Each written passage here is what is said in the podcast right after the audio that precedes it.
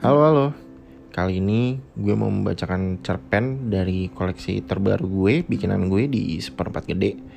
Judulnya Ketika Hujan. Yuk kita dengerin sama-sama. Sore itu, hujan deras terjadi di SMA Pancasila. Milo, yang seperti biasa baru pulang karena kasihkan main skateboard bareng teman-temannya, melewati halte bus di depan sekolah. Dia melihat sosok Tiara. Tiara itu gadis yang Milo nggak kenal-kenal banget. Anak kelas belah. Rambutnya panjang bergelombang. Tipikal anak populer yang entah kenapa selalu menjadi paling pendiam di tengah keramaian. Tiara, ngapain lu ngeliatin hujan kayak gitu? Tanya Milo, menghampiri Tiara. Milo, wajah Tiara sumringah. Ya, gue gak bisa balik. Bokap gue telat jemput karena deras begini hujannya. Emang lu gak naik mobil? Enggak. Gak apa-apa Mil. Gue udah biasa. Gue nunggu hujan keda aja. Milo merasa tidak enak. Akhirnya, dia menunggu hujan untuk berhenti, bareng dengan Tiara. Mereka ngobrol banyak. Pernah gak sih kalian kayak gitu? Entah kenapa dipertemukan dengan teman sekolah yang enggak akrab-akrab banget. Terus kayak tiba-tiba terjebak situasi di mana kalian harus ngobrol. Mau gak mau. Tiara ini adalah tipe anak populer yang sedikit berbeda dengan anak-anak lainnya. Orang melihatnya sebagai orang yang pendiam. Kalau lagi pada ngumpul, satu geng dia cenderung berada di pojokan. Walaupun ia diberkahi wajah yang cantik dan selera berpakaian yang apik. But as far as Milo's concerned, gak ada yang tahu gimana aslinya kepribadian Tiara. Thanks ya Mel, kata Tiara tersenyum. Ketika sudah diantar Milo ke depan rumahnya. Anytime Ti. Aneh banget lo manggil Ti. Tiara aja udah lengkap. Nama gak apa-apa gak lengkap. Yang penting ente sampai di rumah dengan selamat lur. Milo memakai helmnya, bersiap untuk pergi. Hmm, Mil? Iya Ti. Tiara. Iya, Tiara. Tiara menengok ke belakang ke rumahnya, lalu menatap Milo lagi. Never mind, pulang Gi. Milo mengangguk. Sesaat sebelum ia pergi, ia merasa raut wajah Tiara agak aneh. Di bawah suasana mendung yang biru, wajah gadis tersebut terlihat sedih dan muram seperti habis menangis. Hah? Kok mendadak? Mama Milo kaget saat menerima sebuah telepon. Suara beliau membuat Milo dan Leona yang sedang sarapan sereal Cinnamon Toast Crunch di ruang makan mendelik penasaran. Baik bu, saya segera ke sana. Mama Milo menutup telepon. Dia berjalan ke arah anak-anaknya. Namun balik lagi ke ruang tamu. Kemudian berjalan lagi ke ruang makan. Kayak orang bingung. Kalian, uh, siap-siap. Kita berangkat 10 menit lagi. Hah? Mau ke mana mah? Tanya Milo dan Leona bersamaan. Tiara, anak sahabat mama, meninggal tadi pagi. Hah? Tiara? Sontak Milo dan Leona berdiri kaget bukan main. Kenapa? Sakit apa mah? I don't know for sure, but mom said that she committed suicide. Mama Milo memegang jidatnya setengah menutupi wajahnya. Don't ever do that, kids. Milo dan Leona pun bergegas mandi dan siap-siap. Rumah berwarna putih itu terlihat dari jauh. Tipikal rumah-rumah yang jadi foto cover album band indie zaman sekarang. Suasana di sekitarnya sebenarnya sangat menyenangkan. Agak sepi dan tidak ada pagar sama sekali. Di sekeliling rumah ada banyak tanaman asri. Mobil-mobil para pelayat sudah berhamburan di halaman depannya. Hujan gerimis dari tadi turun membuat semuanya menjadi amat sangat dingin. Milo, Leona, dan mama mereka turun dari mobil, membawa payung yang antara dipakai atau tidak. Soalnya dibuka, tapi tidak diarahkan ke atas kepala. Di sebelah mereka menghampiri sesosok wanita sebaya ibu Milo, tapi lebih muda. Dia adalah Tante Poppy. Pop, sapa Mama Milo. Rachel, Tante Poppy menyapa balik.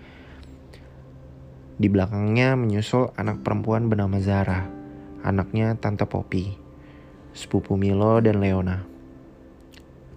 Zara, jangan ngomong aneh-aneh nanti ya, tegur Mama Milo pada Zara, yang hanya mengangguk seraya meringis. Semua orang di kota itu tahu kalau Zara itu anak indigo.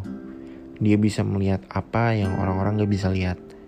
Namun, sering kali Mama Milo bilang kalau ini sebenarnya dampak dari kebiasaan jelek Tante Poppy yang dulu sering banget nonton festival musik sambil memakai LSD. Senyawa kimianya akhirnya mempengaruhi pertumbuhan otak Zara. Leona langsung memeluk dan menggandeng Zara. Kamu sama kakak aja, jangan ke mana-mana. Katanya pada anak SMP itu. Sementara itu Milo celingukan. Dia melihat ada banyak teman sekolahnya yang datang.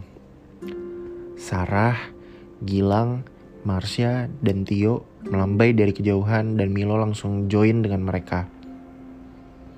Kenapa Tiara? Suicide, suat Marsha geleng-geleng kepala. Mereka semua memakai jaket tebal karena memang cuaca makin dingin semakin sore. Iya, gue tahu, tapi kenapa? Milo makin penasaran. Kita semua di sini nggak ada yang tahu Milo sayang, saut Tio. Makanya kita mau cari tahu. Milo mengangguk. Mau nggak? Tanya Sarah, menjulurkan botol besi kecil. Wah, udah gila lu ya, omel Milo. Teman-temannya ini emang pada bandel-bandel. Jangan tertipu dengan parasnya yang manis-manis dan kepopuleran mereka. Semuanya aslinya nakal. Soalnya yang ditawarkan Sarah tadi itu adalah minuman berar beralkohol. Milo, Adista, yang baru datang mengendarai mobil Honda HR-V-nya, langsung memeluk Milo. Dia tersenyum pada teman-teman Milo.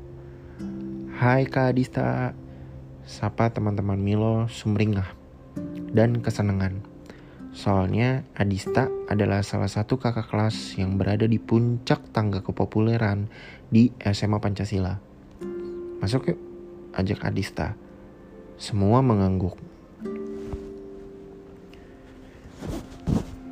Di dalam suasana suram dan berduka, Ibu dan ayah Tiara masih menangisi kepergian anak semata wayangnya.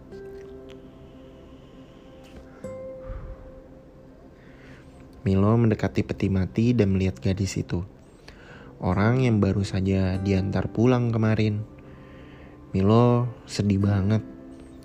Andai saja dia bisa mengenal gadis itu lebih lagi. Tiara kelihatan cantik di gaun putihnya. Dia memeluk Alkitab. Turut berduka cita ya, Om, Tante.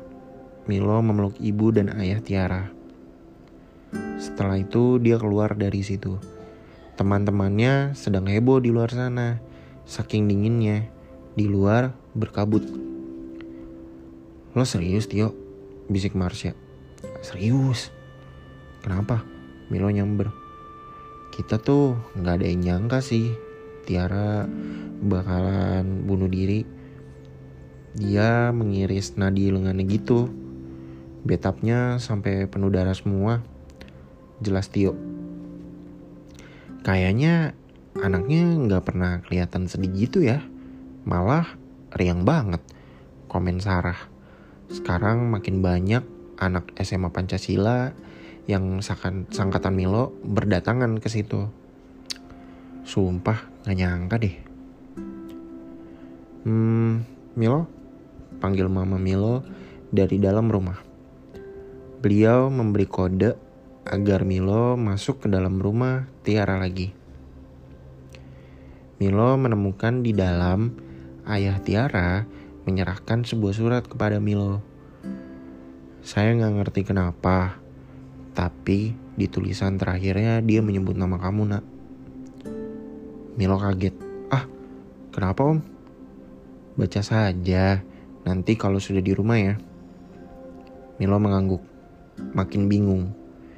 Dia jarang sekali berinteraksi dengan Tiara. Mereka satu geng, tapi cewek itu sangat irit ngomong dan lebih sibuk dengan ekskul cheerleadingnya dibanding nongkrong dengan anak-anak yang lain. Saat Milo kembali kepada teman-temannya, di situ sudah ada Zara bergabung. Mirip banget Leona ya kamu, Dik. Sarah mencubit pipi Zara yang tertawa lucu, yang tertawa-tawa lucu. Miripan anak ini sama Leona daripada Milo sama Leona. Tio mengejek Milo. Kak, kata Zara melihat ke arah depan halaman rumah Tiara. Matanya tajam ke sana. Zara kata mama Rachel jangan aneh-aneh. Tegur Milo. Apaan, apaan? Teman-teman Milo malah seneng. Mereka udah tahu kalau Zara anak indigo. Diam lu semua. Milo mencegah Zara berbicara.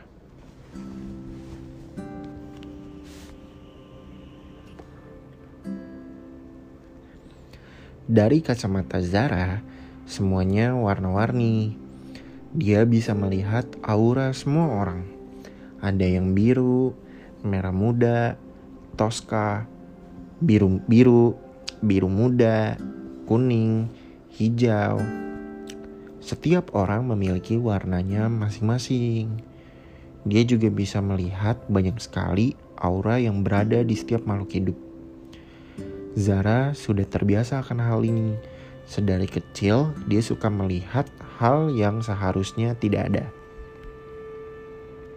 Seperti hari ini, dia melihat Tiara sedang tersenyum sekaligus menangis di depan rumahnya.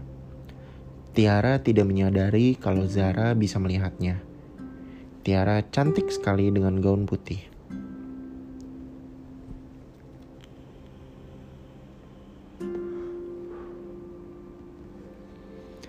Milo sampai di rumahnya.